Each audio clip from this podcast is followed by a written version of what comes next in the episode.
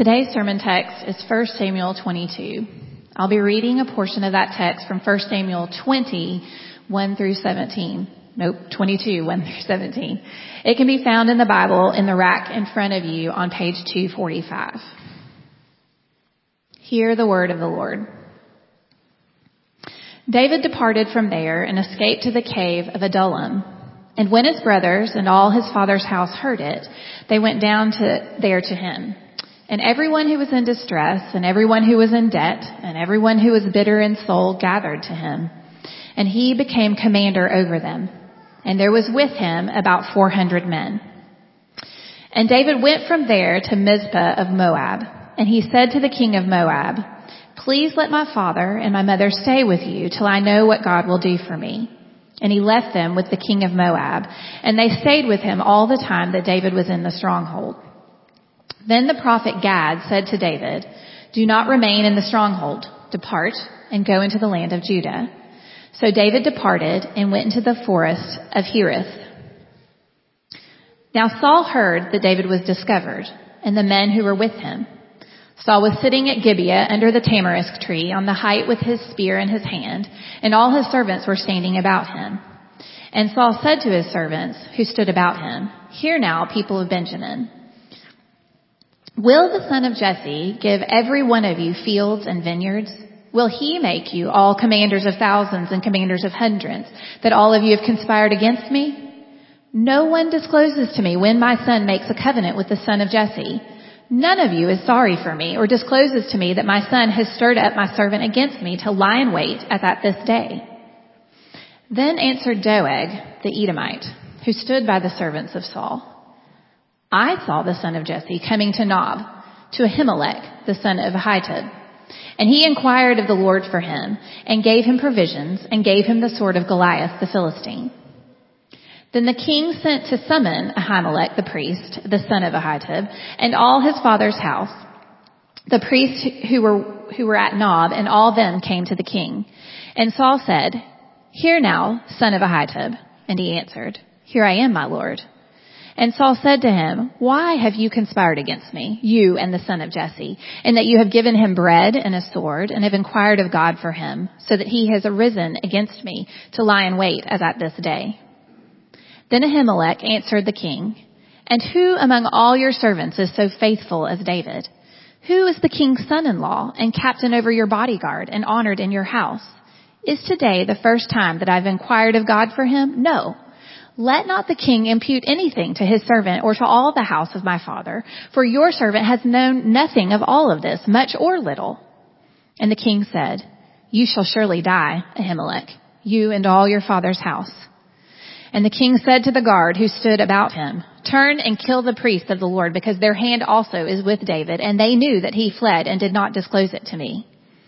But the servants of the king would not put out their hand to strike the priests of the Lord. Then the king said to Doeg, You turn and strike the priests.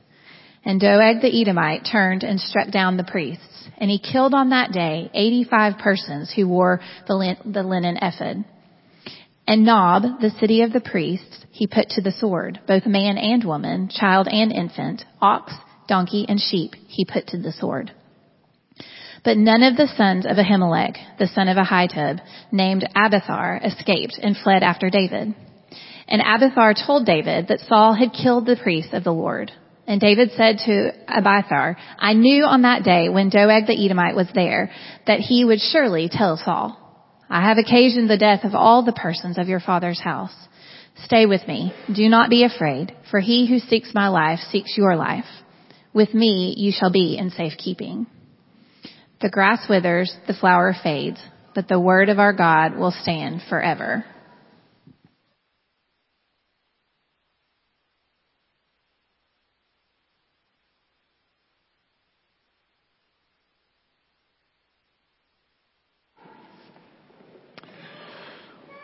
Would you pray with me this morning?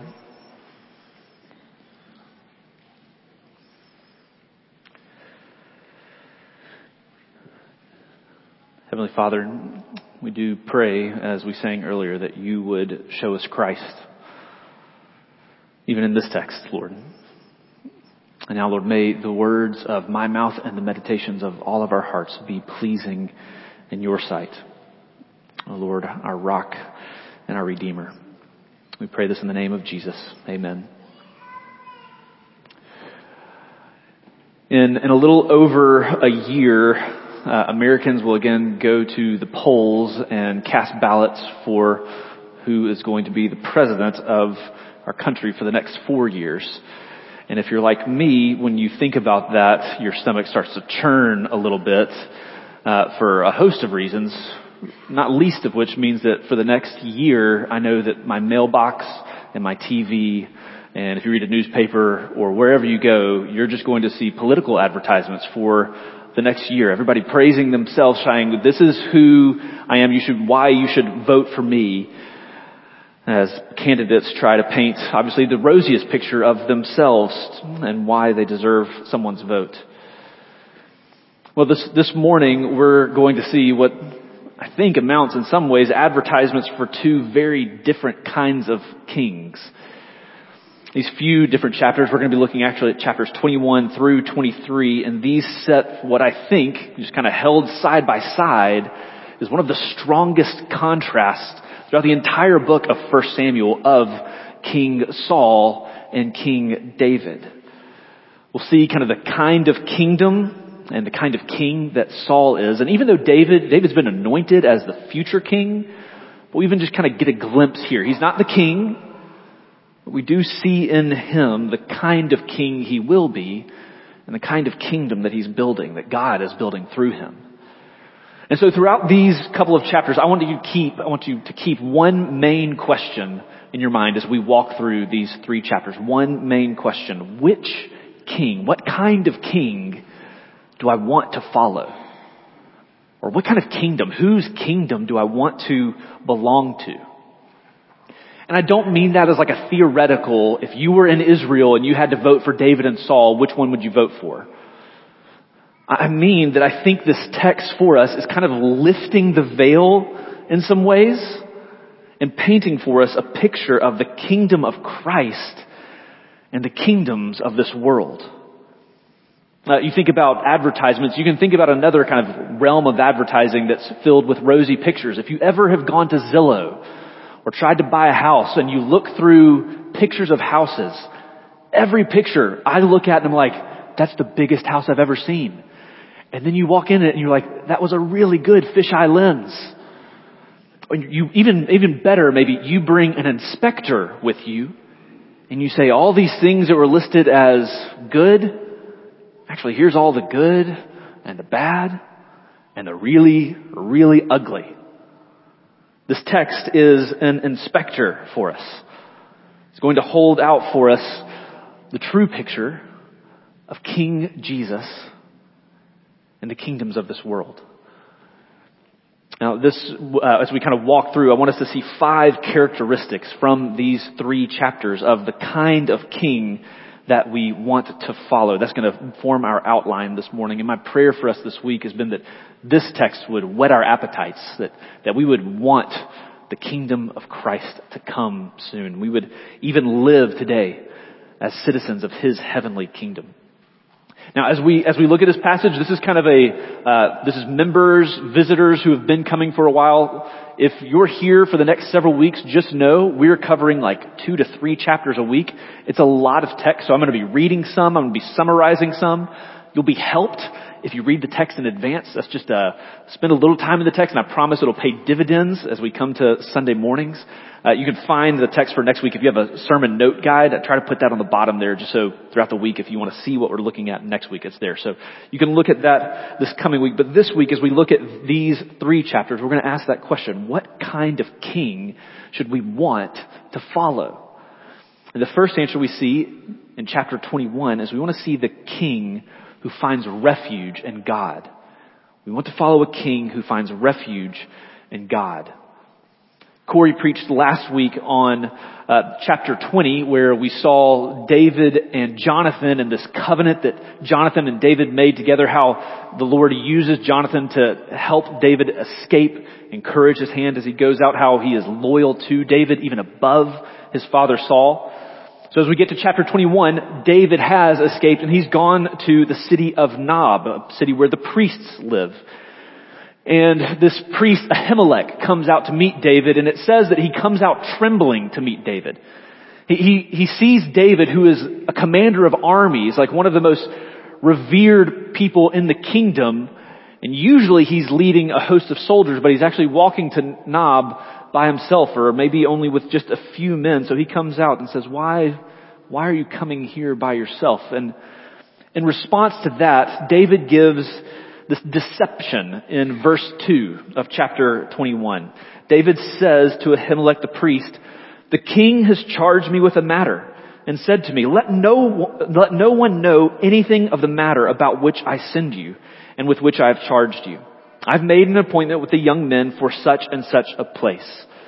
Uh, this is what we call like a well-intentioned deception. Okay, I don't think that David is trying to just play games. I think that he is likely trying to save Ahimelech's life in some ways. He's trying to give Ahimelech plausible deniability. You know, if somebody comes, if Saul comes later and says, hey, what about this thing? Ahimelech now can tell the truth and say, well, I thought that you were sending David on this mission. We'll find out later, as you've heard read, that kind of deception does not work. This visit and deception doesn't really turn out like David wants it to. But David says, this is, this is why I'm here. I'm here because I'm on this top secret mission, so you can't ask me any questions. And he says, I need some provisions for me, for the men who are with me. Ahimelech, he doesn't have anything. He's a priest, not a baker. Uh, but he's got this holy bread in the tabernacle.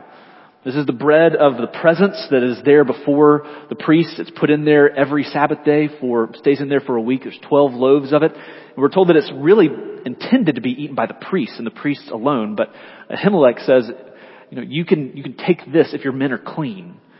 And so David does.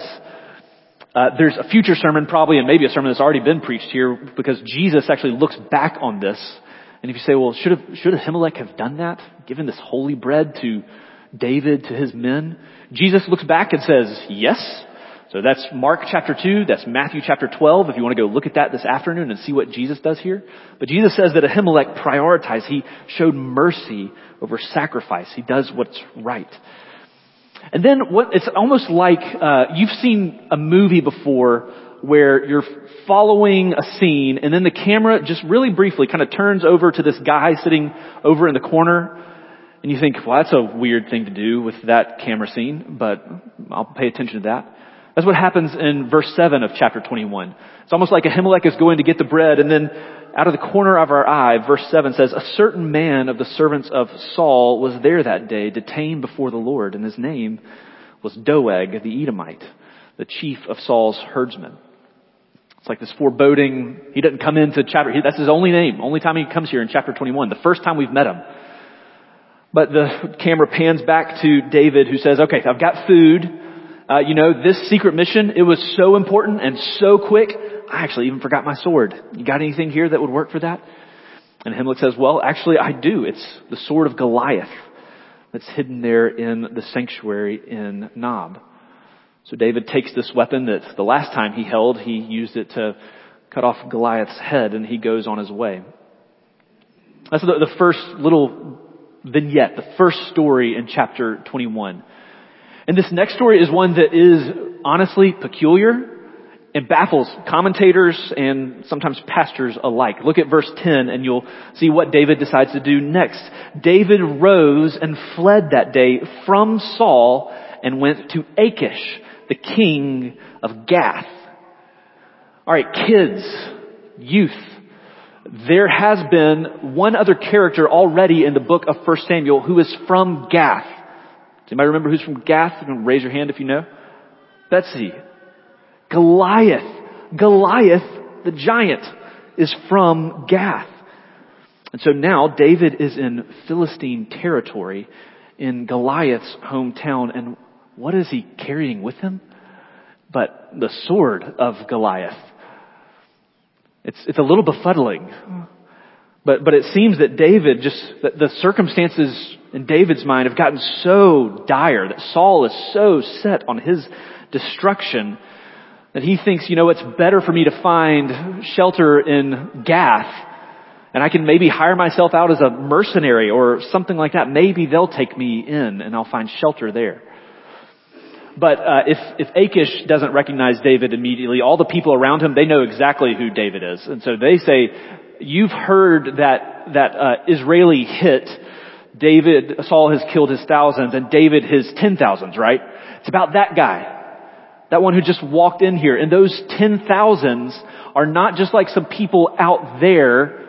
They're like our brothers and our cousins and our kinsmen. That's who he's been killing with those ten thousands. So Achish, who may have been really happy to have a mercenary, he, he, he doesn't want this guy now. And David actually changed his tactics. He says David, when he realizes that he is outed, that people know who he is, he changes tactics. Verse 13 says, he changed his behavior before them and pretended to be insane in their hands and made marks on the doors of the gate and let his spittle run down his beard. So Achish says, you know what? I've got enough crazy guys here. I don't need another one. And sends David on his way. Those are the two stories. That's what you got. Those two kind of weird, peculiar stories here. And you may hear them and say, what do I do with this? Because I asked that question this week as well. What do we do with this kind of text? And thankfully, the Bible helps us here. Bible gives us some help in thinking what we do with this because David later reflects back on this escape from Gath and he writes one psalm that we read already. So Psalm 34 is in response to this, his escape from Gath. And then he actually pens a second psalm, Psalm 56, which you'll find just a portion there on your notes. Listen to David kind of reflecting back on what God has done, what, what happened in this instance. Be gracious to me, O God, for man tramples on me all day long. An attacker oppresses me. My enemies trample on me all day long, for many attack me proudly. When I am afraid, I put my trust in you. In God, whose word I praise, in God I trust. I shall not be afraid. What can flesh do to me? And then verse 13, you have delivered my soul from death. Yes, my feet from falling, that I may walk before God in the light of life. Here's what I find encouraging in these, these couple of stories and in these Psalms reflecting on it, what I think we're meant to take from this. David so frequently is an example for us, an example of courage, someone that we say like we want to follow in his footsteps, but here in these couple of places, it seems like he is so desperate that he doesn't know where to turn. Maybe he slips some from the high pedestal in our mind. We see perhaps some cracks that he's not perfect. Right? He, he deceives Ahimelech and it may be a well-intentioned deception. But if you heard Becca read the end of that section, David actually says, you know what, I am in part responsible for the deaths of the priests at Nob. Fleeing Gath may seem like a moment of desperation and, and maybe even stupidity. It's like David's desperation has led him to the limit of his wisdom. I'm at the end and I'm not sure where else to go. But in all of that, even at the very edge of his own wisdom, God rescues David. God rescues David. And the reason that God rescues David is not because David is really smart and not because David is really, really strong or powerful. God rescues David because of his grace and not because of David's greatness. And when David sees that, when he recognizes, I was saved from this king who I ran to for refuge, and really God is the one who's delivered me from this. He bursts out in praise. This is the kind of kingdom that God is building, a place where people belong, not because they are awesome, or you are awesome, but because God is gracious. David, like you and I, has done nothing to earn his way into the kingdom. And honestly, if you find David like unsympathetic in some other places, if you feel like David's way too brave and I'm not, this might be the most sympathetic David you can find here. I'm willing to bet that you have found yourselves in a place so desperate that you've acted not out of utter wickedness, but maybe at the very limit of your wisdom. And God is gracious even then. We could recognize God's mercy to us even then. And when we recognize that, we can't help but proclaim the words of David, in God whose word I praise, not in me, but in God I trust. What can flesh do to me? Friends, what kind of king do you want to follow? What kind of kingdom do we want to live in? We want to live in a kingdom where people are entering in by grace and where we, we respond in praise as we find refuge in this God. That's the first, first characteristic in chapter 21 and in those Psalms that you see. Second characteristic of a king that we want to follow. We want to follow the king who associates with the lowly. We want to follow the king who associates with the lowly. This is the, the shortest section, just two verses. I'm just going to read these again to remind you what's there in these two beautiful verses. 1 Samuel 22, 1. David departed from there and escaped to the cave of Adullam. And when his brothers and all his father's house heard it, they went down there to him. And everyone who was in distress, and everyone who was in debt, and everyone who was bitter in soul gathered to him. And he became commander over them. And there were with him about 400 men. I said this, this passage, these couple chapters are a strong contrast in Saul and David. Uh, there's actually, it's not here in this text, but earlier in 1 Samuel 14:52. So this isn't on your notes, but it's 1 Samuel 14:52. We get this passing reference of Saul and kind of the kind of people that Saul wants around him. Okay, 1 Kings 14:52 says, "When Saul saw any strong man or any valiant man, he attached him to himself." Okay, Saul is going around and he is constantly looking for people that he can use. People who will do him good in his kingdom. And it looks like here in 1 Samuel 22 that a lot of those people who have been used by Saul, who've been abused by Saul, and who find that Saul was not the king that they wanted, those people have been coming to David. Friend, I, I don't know what may be going on in your life, but I am willing to bet that some of you today feel like these people gathering to David. Like you have been used and maybe even abused. You, you read these words of the people coming there, all these people in distress. Those who are bitter in soul. And you say, I identify most in this story with them. If I were picked for the kickball team, I'd be last. If somebody's looking over my resume, they would never call me back.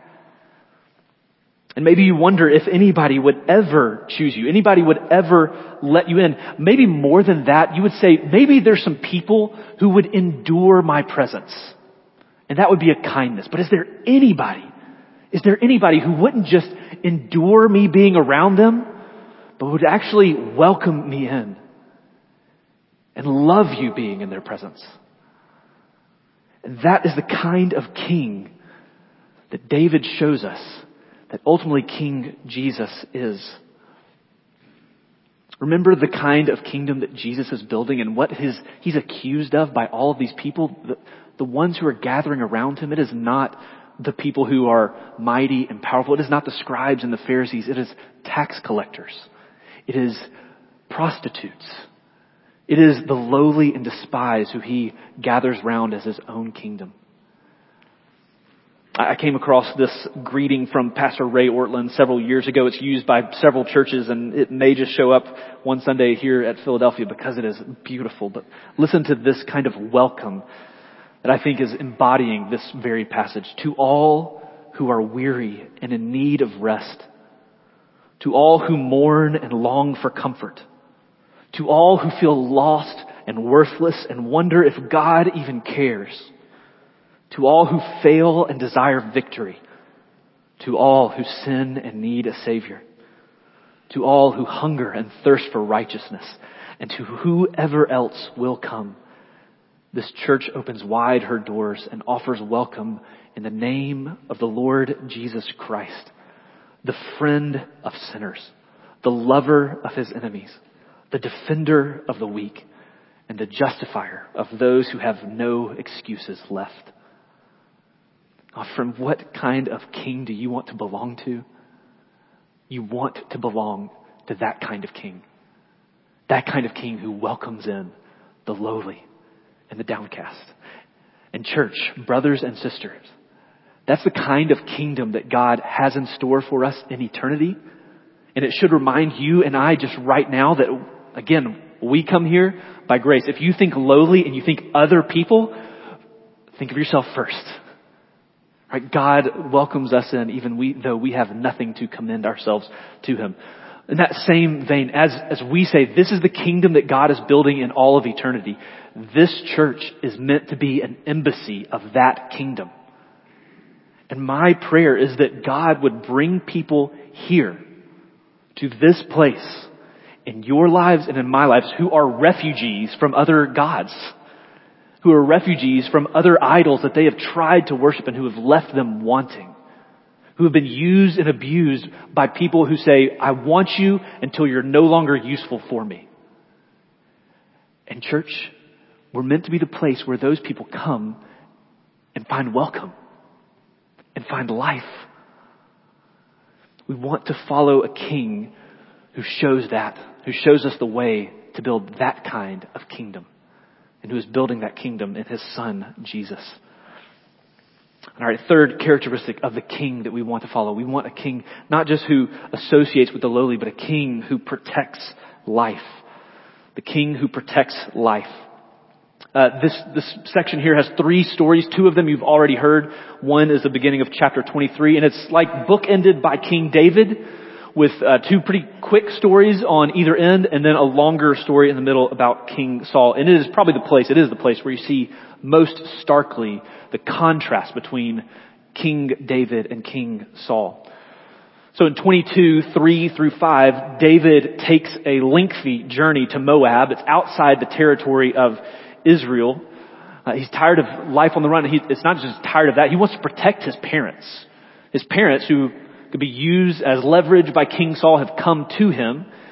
And he takes them to Moab for safekeeping. We're going to talk more about that story here in just a few moments about why he might go there. But the bulk of this text covers what I think is pretty clearly Saul's most despicable act as king. So in Saul's opening speech in verses 7 and 8, he, he is a petty, small tyrant. Everybody's against me. Nobody tells me what's going on in my own kingdom. It's like he has been feeding himself on conspiracy theories for months on end. And now he says, even he, he talks about David in ways that are just blatantly not true. In verse 8, he says, he lies in wait for me. My enemy is lying in wait for me. And then we see that familiar face that we saw in chapter 21, the one who we saw out of the corner of our eye sitting in the city of Nob. Saul says, nobody's telling me any of things going on. And, and Doeg the Edomite actually speaks in verses 9 and 10, and he just feeds all of the conspiracy theories that Saul has been feeding himself. He puts gasoline on that fire. He says, you know what? I was actually in the city of Nob, and I saw there Ahimelech. And he, if, if I'm not mistaken, it looked almost like he was getting David ready for war. Think about the three things that that Doeg tells him, I saw Ahimelech inquire of God for David, which is something you've seen previously. That's something that David and Saul himself even try to inquire of God before they go to war. And Doeg says, you know, I saw Ahimelech give him provisions. Not just holy bread, but bread for his men. And then this, this last thing, it was, it was really curious, but he pulled out the sword of Goliath and gave it to David. I don't know what that's about, but I don't know. And Saul has heard that and he, all the, all the things he's been telling himself, David is against me. He's the one who is my enemy. It's all fed and now he has already passed judgment on Ahimelech in his own mind as well. So he calls not just Ahimelech, but all of the priests to him and accuses them of conspiring with David, saying, you have been aiding and abetting this man as he's trying to undermine me. And Ahimelech says, I, listen, David, David, David's that guy who's like faithful, leads your armies. Is there any servant like David? And, and even if I, if he was running away from you, this is the first I've ever heard of that. But Saul has heard, heard everything that he needs to, and he quickly passes judgment and turns to his guards and say, says, kill the priests.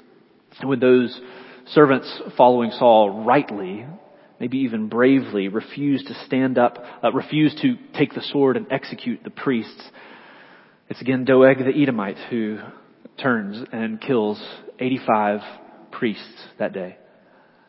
And then we're actually told it's not that just that Doeg kills the priests, but he actually goes to the city of Nob and there he puts them under the ban, meaning he dedicates them to destruction. Men, women, child, infant, ox, donkey, and sheep.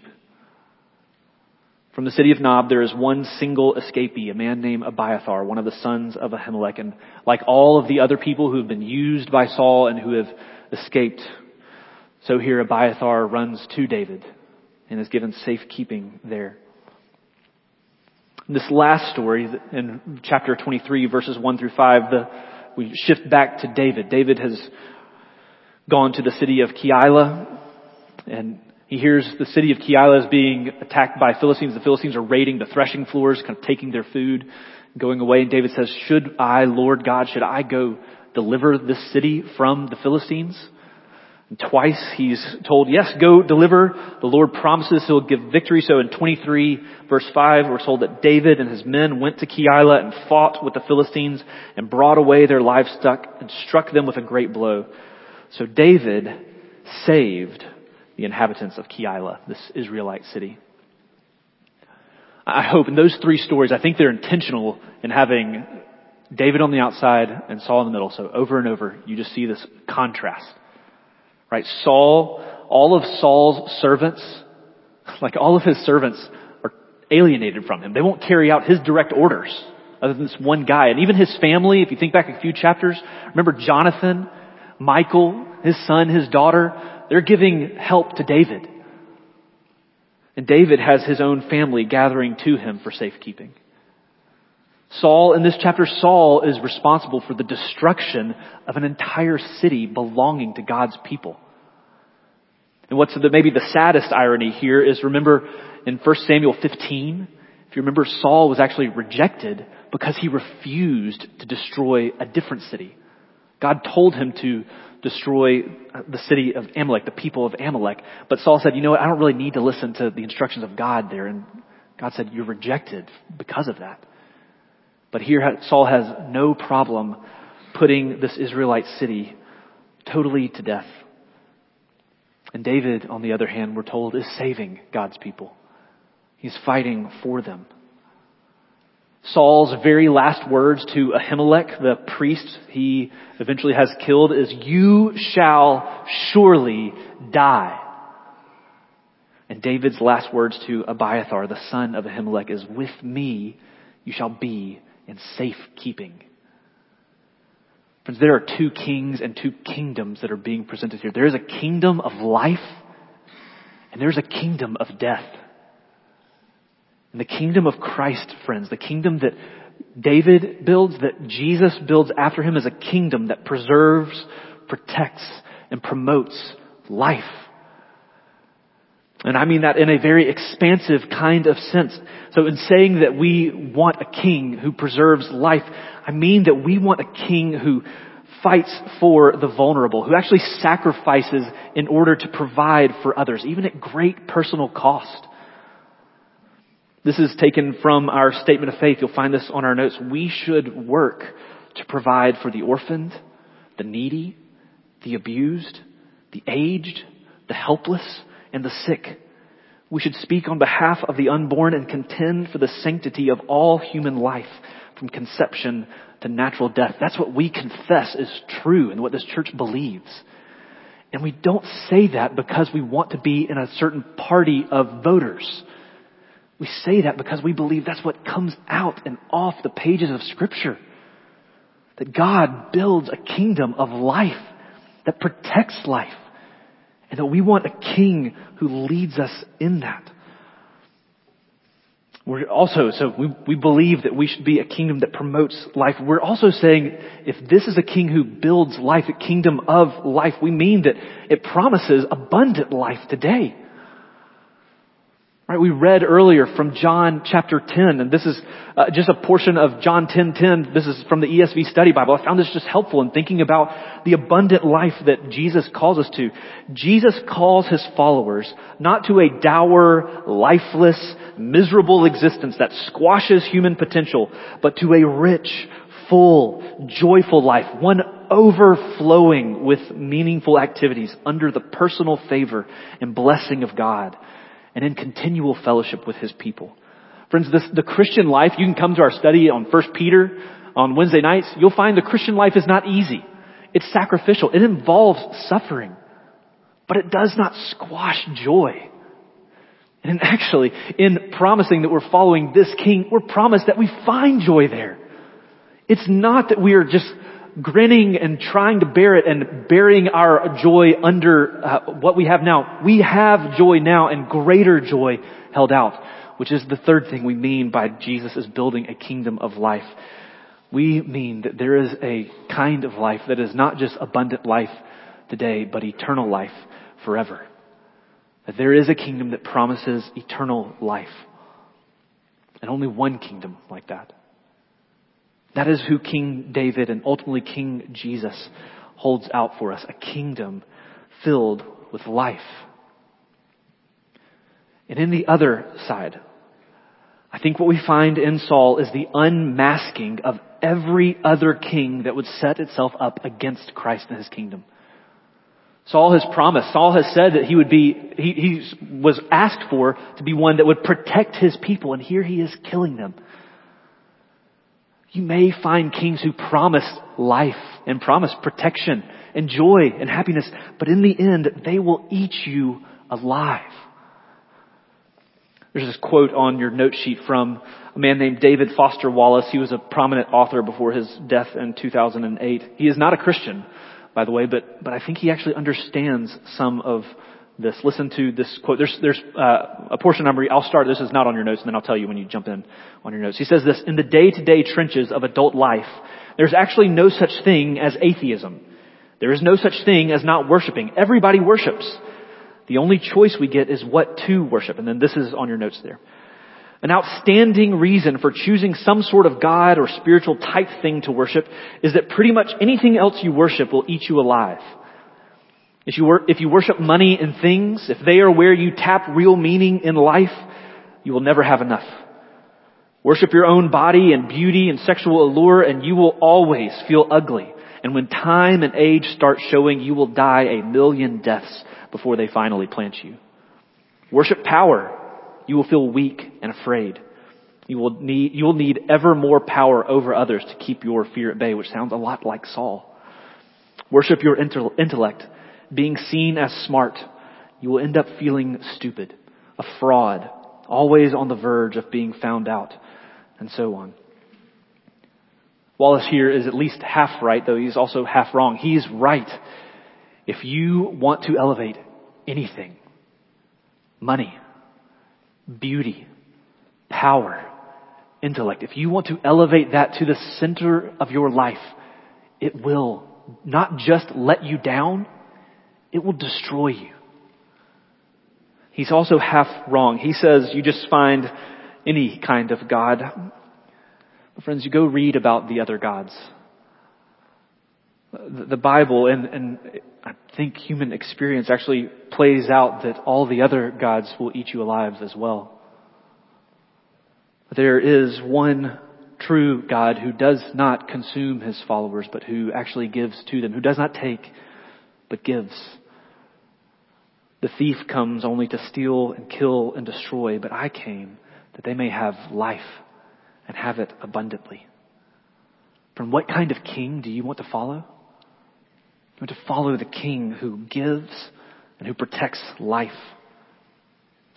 Fourth characteristic, and these two will move pretty quickly. Fourth, you want the king who is in control. And I'll, I'll be upfront right now. I'm not talking about David. Read the story David knows he is not in control. I'm not talking about Saul either though. Because Saul actually may think he is in control, but is most definitely not. I'm hopefully backing the camera up and saying there is a king of kings who we see is ultimately in charge of everything happening in this story and beyond it. So in chapter 23, Saul hears David is in Keilah and he thinks, you know what, he's in the city, it's got gates and bars, and that's meant to provide protection for the people in the city, but Saul says that means he's trapped inside there. David gets wind of that and he inquires of the Lord again and says, am, uh, am I, is Saul coming to get me? The Lord says, yes. And he says, are the people of Keilah who I just saved, are they going to give me up to Saul? And apparently the people of Keilah had heard the story about what happened at Nob because the Lord says, yes, they would give you up. And so David escapes before Saul can get to the city. Uh, but the key to David's success, if you think like he, I want to learn his way of inquiring of the Lord so I can know the future, we're told that's not the case. It's not that he has access to the future. It's not that he has any sort of great technique. At the end of verse 14, you're told why David is safe. Saul sought him every day. It's the one thing on Saul's mind. I want to get David. But this last phrase, God did not give him into his hand. God did not give him into his hand. And then once again, we, we get in here just kind of a breath of fresh air. If you're tired of Saul like I am, every time you see Jonathan, it's just like, ah, oh, yeah, I want some Jonathan story. So here's a little Jonathan story. It's a few verses. That's all it is. But it's encouragement to David. I love even just at the end of verse 16, it says, Jonathan strengthened David's hand in God. And he does that by means of reminding David of the promise that God had made. Verse 17, he tells David, do not fear, for the hand of Saul my father shall not find you. You shall be king over Israel and I shall be next to you. Saul, my father, also knows this. The, these three little stories right here, these uh, three chapters, rather, they, they tell us over and over about the contrast between Saul and David, but they are ultimately lifting our eyes to say there is a greater king in charge of what's happening here. It's not just David. There's a God, the only God, who is protecting David from Saul, who one day will set David on his throne. And, and I would say, even just back the camera out, this God is not just in charge of David's story to keep him safe. He's in charge of all of history. Think back to uh, what we said at the beginning of chapter 22. David takes his parents and takes them to Moab, which is not a place that you would normally, they're, they're not on friendly terms all that much. But do you remember who David's great grandmother is? It's, it's Ruth, the Moabitess, the one from Moab. So David's parents come back and they, they may see people they even know, have heard about. God has provided protection for David's parents. God has shown mercy. And he's sovereign over that mercy, but he's also sovereign over judgment.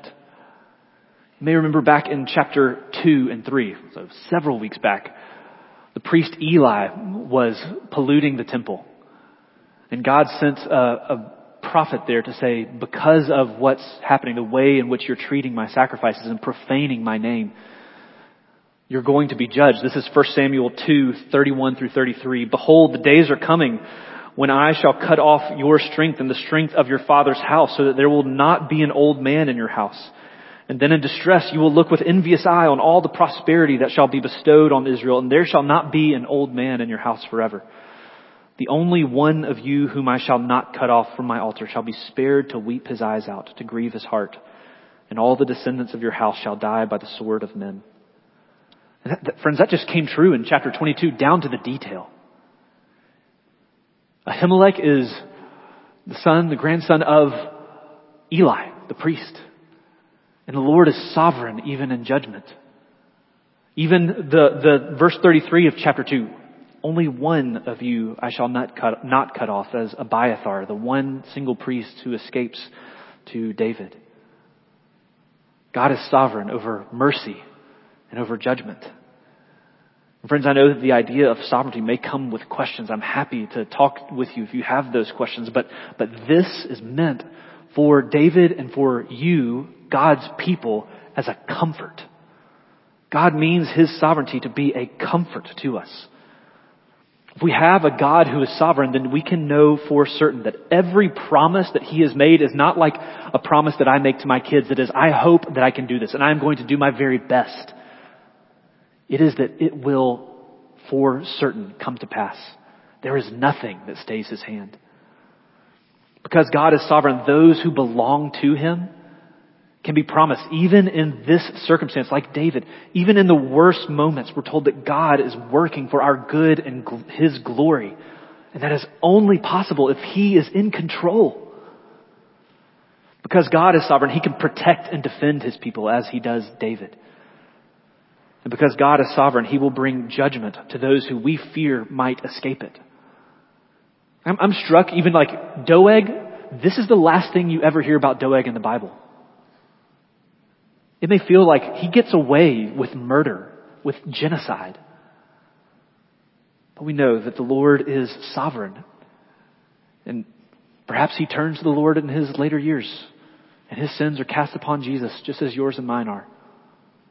But if not, we know that the Lord is the one who takes vengeance. We don't worry about that. We know that God is the one who gives mercy and shows judgment. What kind of king should we follow? We should follow the king who is in control of all things.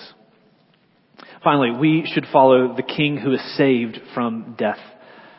So at Ziph, the people of uh, the people go to Saul. This is where uh, David has escaped to the city of Ziph, and now it's like it's even worse. The people of Ziph, like they actively go to Saul and say, "We know where David is, and we want to give him up to you." So Saul comes and pursues him, and there's this story where they're on two sides of a mountain. Saul is on one side, David's on another. It looks like it's going to be the end of David, and at the very last moment, Saul is told that there's a raid of the Philistines, and it's like he remembers, I have an actual enemy instead of this pretend enemy, so he has to go and leave David alone. And if you're paying attention to the story, we know that that Philistine raid is part of God's sovereignty as well. And David here again reflects on this deliverance. Psalm 54 is written in response to his escape here. You'll see just the beginning and end of this on your note sheet. Oh God, save me by your name and vindicate me by your might.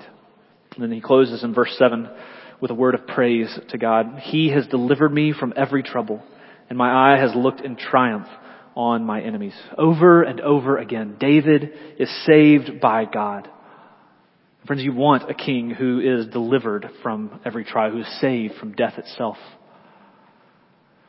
So that's a lot of good criteria for a king, and again, you, you will, and a year-ish, go to make choices about a president, or maybe even before then about local officials. And for things like that, you're always, almost always at least, making compromises. You say, here's one thing I like about this guy, and here's a list of things I don't like about this guy. And you can do that down the list of every candidate that's on the ballot. And here with these five things, you may say, I've got to prioritize. I'm going to pick one of these, and some others I've got to, I've just got to compromise. And the good news of the Bible is that there is a king who fits all of these criteria. This is pointing us to King Jesus. He's the king who perfectly entrusts himself to God and finds refuge in him. Do you remember at the, at the cross, the very last moments of his life, he looks to heaven and says, into your hands I commit my spirit.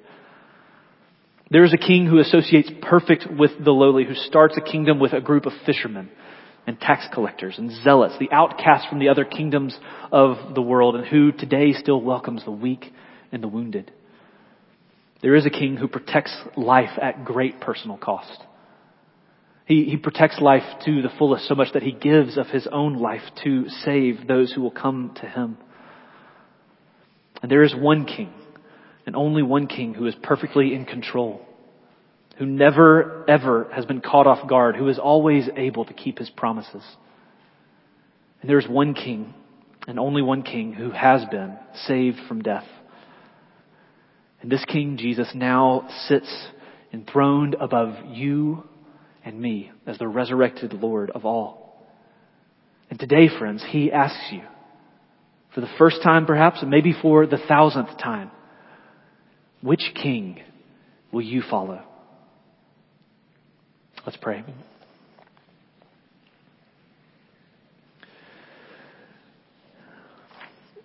Heavenly Father, we thank you for your Son, Jesus. We thank you that he is the King above all kings, the one in whom we perfectly trust. And we ask, Lord, today that you would, you would help us desire for your kingdom to come quickly. Lord, help this church to be an embassy of that king and his kingdom. Help us as we build, as you are building your kingdom, that we would look more and more like who you are making us to be in eternity. We love you, Lord, and we pray this and ask this all in the name of the King of Kings. Amen. If you would, let's stand and continue.